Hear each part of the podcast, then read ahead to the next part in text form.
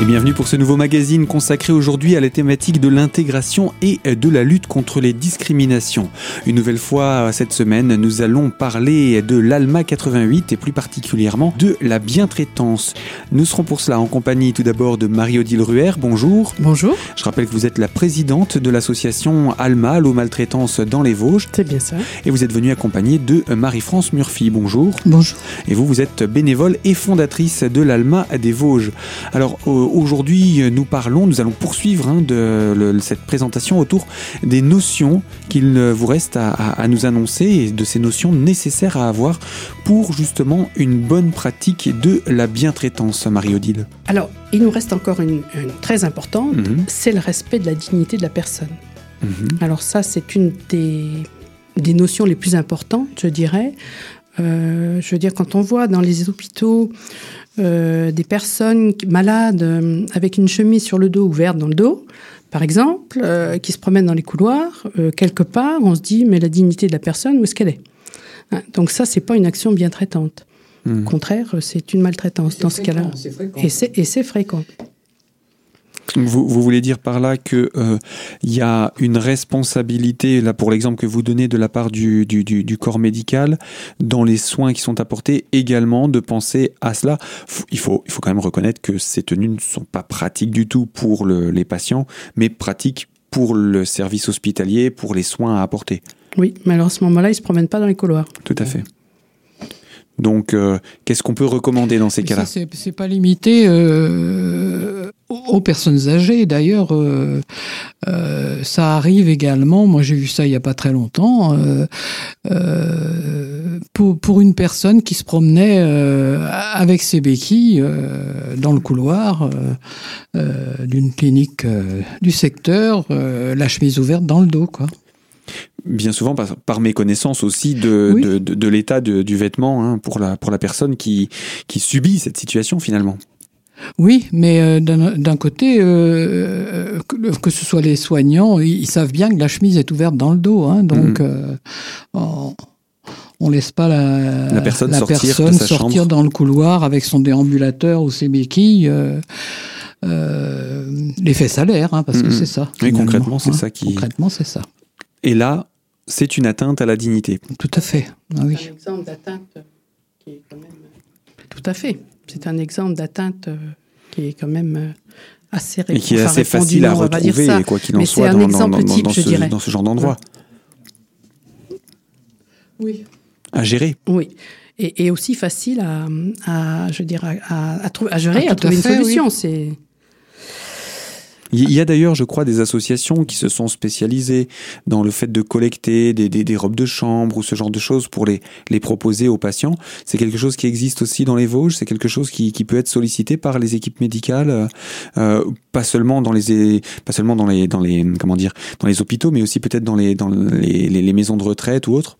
À ma connaissance, je ne sais pas, mais c'est une excellente idée, je trouve, et mhm. elle pourrait très bien s'appliquer aussi euh, dans les Vosges. Euh, c'est une excellente idée, c'est sûr. Parce que j'en avais entendu parler dans une autre région, c'est pourquoi je, me demandais si ça existait dans les Vosges.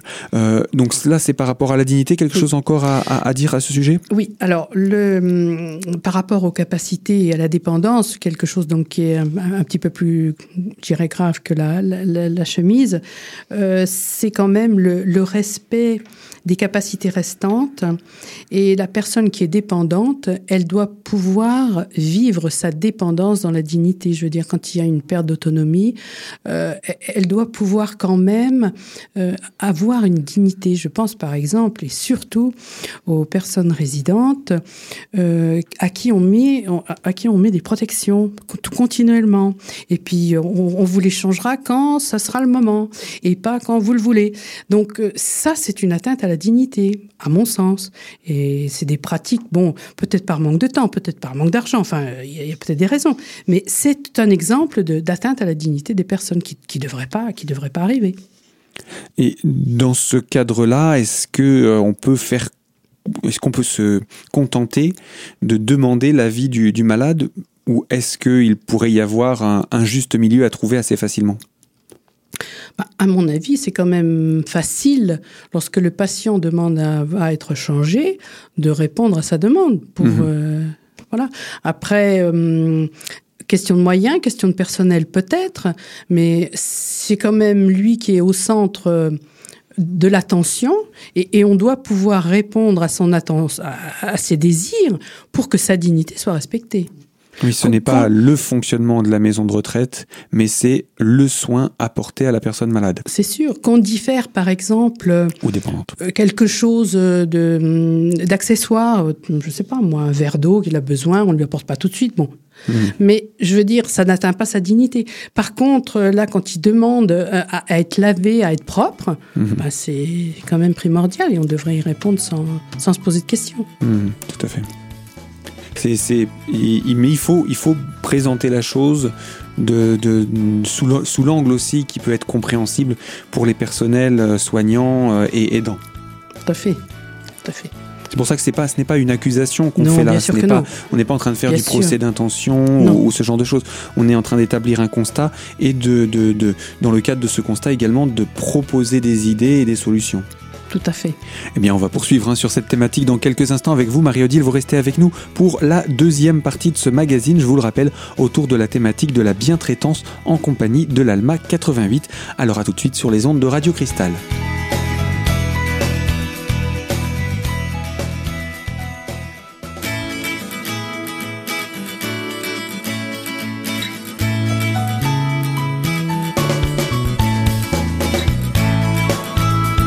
Deuxième partie de notre magazine consacré à la thématique de l'intégration et de la lutte contre les discriminations et en compagnie de l'association Allo Maltraitance des Vosges. C'est avec Marie-Odile Ruher, la présidente, que nous parlons de, cette thématique hein, autour de la bientraitance et plus particulièrement des notions euh, qui sont nécessaires à avoir pour une bonne pratique de euh, la bientraitance. Quelque chose encore à rajouter autour de ces notions justement, euh, Marie-Odile? Oui, il y a juste encore une petite chose, c'est que euh, la bientraitance ne peut se mettre en place que lorsqu'il y a une équipe. C'est très difficile d'être bien traitant tout seul. Euh, il faut une équipe qui entoure la, la personne aidante. Euh, à l'hôpital, c'est l'équipe soignante. Lorsqu'un problème se pose, bon ben ils en parlent ensemble, et ils trouvent une solution. Quand c'est un prestataire à domicile, eh bien son association de base peut l'aider à gérer certaines choses. Je veux dire, la bientraitance, elle repose souvent sur toute une équipe, toute la toute, toute, toute l'équipe qui, qui gravite autour de la personne qui a besoin d'aide. Et donc c'est essentiel qu'il y ait une, une collaboration euh, entre les membres de l'équipe et, et, et, pour pouvoir euh, bien euh, avoir une attitude de bientraitance. C'est mmh. vraiment essentiel. Euh, J'ai oublié de vous poser une question, elle me revient maintenant. Euh, on parle de bientraitance alors que l'association Alma, c'est plutôt la maltraitance que vous mettez en avant. Euh, dans le sens où l'Alma ne reçoit que des coups de téléphone auxquels elle peut répondre, qu'est-ce qui vous amène aujourd'hui à venir nous parler de bientraitance? Eh bien, Alma doit participer à la prévention de la maltraitance. Et une attitude de bientraitance est une des façons de prévenir la maltraitance. Il ne l'évite pas, mais c'est une euh, façon de, prévenir la maltraitance. Donc c'est dans ce cadre-là que Alma euh, euh, intervient auprès, de tout public. Ça peut être une personne maison de retraite euh, qui demande euh, qu'on vienne parler de, de bientraitance. Ça peut être euh, des, personnels du comment des, enfants ou des étudiants en médico-social. Donc ce, la bientraitance, ça peut être expliqué expliqué disons, provoquer une réflexion euh, chez divers publics afin que chacun se pose la question comment dois-je, quelle attitude dois-je avoir euh, pour éviter la maltraitance. Voilà, mmh. c'est dans ce cadre-là qu'Alma euh, a une petite mission. Donc de la prévention et donc de la communication, c'est ce que vous faites aujourd'hui à ce micro. C'est ça. Alors, on a donné quelques notions de base nécessaires, hein, on va pas toutes les rappeler, mais on va peut-être donner euh, des clés pour euh, concrètement savoir comment acquérir toutes ces notions de base. Alors, euh, on a parlé de confiance au départ, donc pour établir une une, une, conscience entre les personnes, ça va relever de la sensibilité. Il va falloir aussi que l'aidant euh, montre qu'il a les capacités et la compétence dont on parlait également, qu'il est fiable, qu que l'on peut lui accorder sa confiance. Euh, une fois cette confiance établie, eh bien la personne qui a besoin de soins elle, va accepter le soin beaucoup plus facilement euh, et une relation réciproque d'ailleurs, parce que la personne à qui on, on, donne, on donne confiance, elle, elle, se sent bien sûr motivée par cette confiance donnée et donc elle, elle aura plutôt tendance à avoir une attitude de bientraitance que de maltraitance. Donc, euh, c'est une relation qui s'établit. Donc, quand on parle relation, on parle sentiment, euh, on parle sensibilité, hein, on parle de choses euh, que l'on ressent hein, et pas quelque chose de technique. C'est plus de l'émotionnel que du, du, concret, du physique. Voilà, tout à fait. Hmm.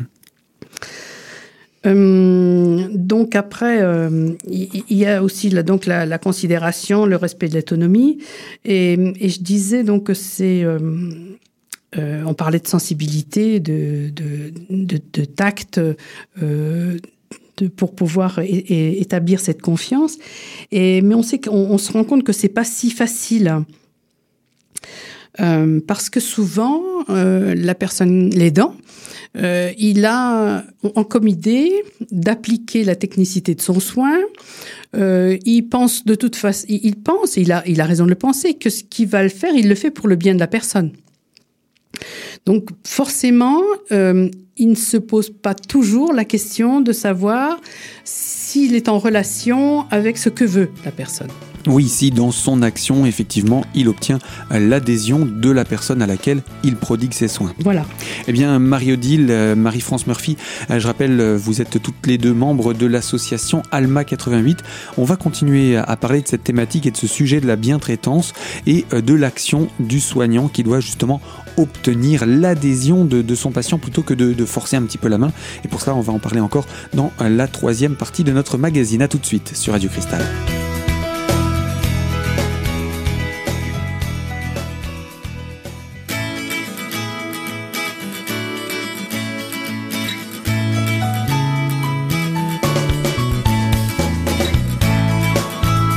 Troisième et dernière partie de ce magazine consacré à la thématique de la lutte contre les discriminations et de l'intégration, et plus particulièrement, on peut le dire, de la bientraitance. Une nouvelle fois cette semaine, avec nous, c'est l'ALMA, l'association Allo Maltraitance des Vosges, et représentée par Marie-Odile Ruher, la présidente, et Marie-France Murphy, bénévole et fondatrice de cette association. Marie-Odile, vous nous parliez il y a quelques instants de l'action euh, du soignant qui doit toujours obtenir l'adhésion de, son patient. Euh, un, un exemple peut-être à nous donner de situation euh, de vécu. Voilà. Donc, euh, on parle par, si, si, on parle par exemple d'une personne qui, euh, elle, ne veut pas se laver, mhm. plutôt que de lui dire, il faudrait, mais si, si, il faut absolument que vous vous laviez parce que c'est, sinon vous allez avoir des escarres, par exemple, puisqu'on sait que quand la, peau est mal soignée, bon, ça favorise le, le développement d'escarres plutôt que de l'inviter sur la pente, euh, c'est stupide, c'est stupide ce que vous dites plutôt. Hein, euh, il faudrait euh, plutôt d'abord reconnaître la personne. Elle a un besoin, elle veut pas, enfin un besoin, du moins un choix. Elle, elle veut pas se laver. Donc l'inviter à lui demander, mais pourquoi est-ce que vous voulez pas vous laver? Qu'est-ce qui se passe en vous? Enfin, qu'est-ce qui se passe? Quelles sont vos motivations? Alors elle va expliquer la personne. Hein. Si la confiance commence à s'établir, elle va expliquer. Et, cette confiance-là va permettre aux soignants de, de l'amener progressivement sur le terrain euh, que de la nécessité de se laver. Mmh. Pas par négation, mais, par, mais en positivant, en reconnaissant que la personne elle a droit de ne pas vouloir se laver déjà Hein, bah, lui imposer, euh, si, si, vous devez vous laver, non, non, vous avez le droit de ne pas vouloir vous laver, mais si vous ne vous lavez pas, voilà, vous avez telle conséquence. Euh, mais de l'amener à réfléchir. Euh, alors, par exemple, dans le cas du... Parce qu'on m'a déjà posé cette question d'une personne qui ne voulait pas se laver, donc c'est pour ça que je la, reprends.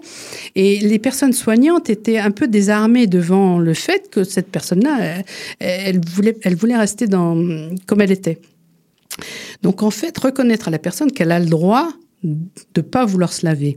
Et d'un autre côté, lui montrer que si elle se lave pas, euh, Bien sûr, ça va avoir des conséquences au niveau de sa santé, de son hygiène, sans lui parler brusquement d'escar ou de choses euh, qui sont dramatiques. Voilà, mhm. qu'elle entend elle avec gravité, pour l'amener à, à, entrevoir une solution. Bon, vous voulez pas qu'on vous lave comme ça? Peut-être vous avez une autre solution. Peut-être que vous aimeriez euh, qu'on s'attache à, à quelle position, quelle, euh, voilà, qu'est-ce que vous aimeriez pour que elle, a, elle participe à la solution pour arriver finalement à être lavée. Mhm. Alors, ça fait partie d'une méthode euh, qui est la méthode Noémie File, c'est-à-dire de reconnaître d'abord la personne et de reconnaître son problème après. Donc on parle de la personne, on la reconnaît en elle-même, on reconnaît la personne elle-même, et après on, on, voit le problème et on essaie de résoudre son problème. Voilà, donc c'est une des attitudes de bien-traitance qu'a déterminé Naomi Fail. En, en, ça s'appelle la validation. On, on, on reconnaît la personne et après on voit son problème. Voilà, j'espère que j'ai bien oui, oui, essayé Ça permet de faire le distinguo entre l'individu et le problème de mm. l'individu pour ne pas rester sur la situation problématique, mais s'attacher au bien-être de, de, de, la personne malade pour répondre en même temps à, aux besoins, c'est-à-dire si la personne en l'occurrence a besoin d'être lavée, d'arriver à ce, ce soin de, de nettoyage, mais en même temps en ayant comment dire, en s'assurant du soutien et de la participation finalement du malade plutôt que de le faire contre son gré. Tout à fait. Et d'autant plus dans cette situation, si la personne elle a participé à la résolution de la solution, ben elle va elle va accepter. Elle va accepter le fait d'être lavée et d'être euh, euh, et de mettre en œuvre la solution. Et de la renouveler euh, quotidiennement. Éventuellement.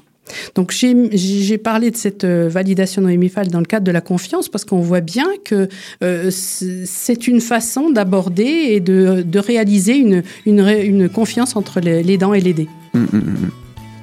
Donc ça c'est pour l'exemple de la confiance. C'est pour la confiance. Il reste encore d'autres points à présenter autour de cette action de bientraitance que les, accompagnants ou les, soignants peuvent apporter auprès des personnes pour justement lutter finalement contre cette maltraitance que l'on connaît bien mal.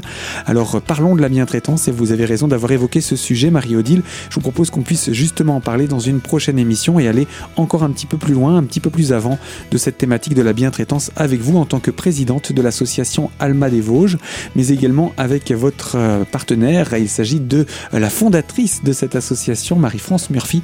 Alors à toutes les deux, à la semaine prochaine. Et quant à vous qui nous écoutez de l'autre côté de la fréquence, euh, je vous le rappelle, cette émission et la précédente sur cette thématique sont à retrouver sur notre site internet en podcast, radiocristal.org. Vous allez cliquer sur l'onglet podcast, vous retrouvez la rubrique l'invité et là vous recherchez l'Alma 88 pour retrouver toutes les émissions autour de cette thématique. Quant à moi, je vous dis également à très bientôt sur les ondes de Radio Cristal pour une toute nouvelle thématique.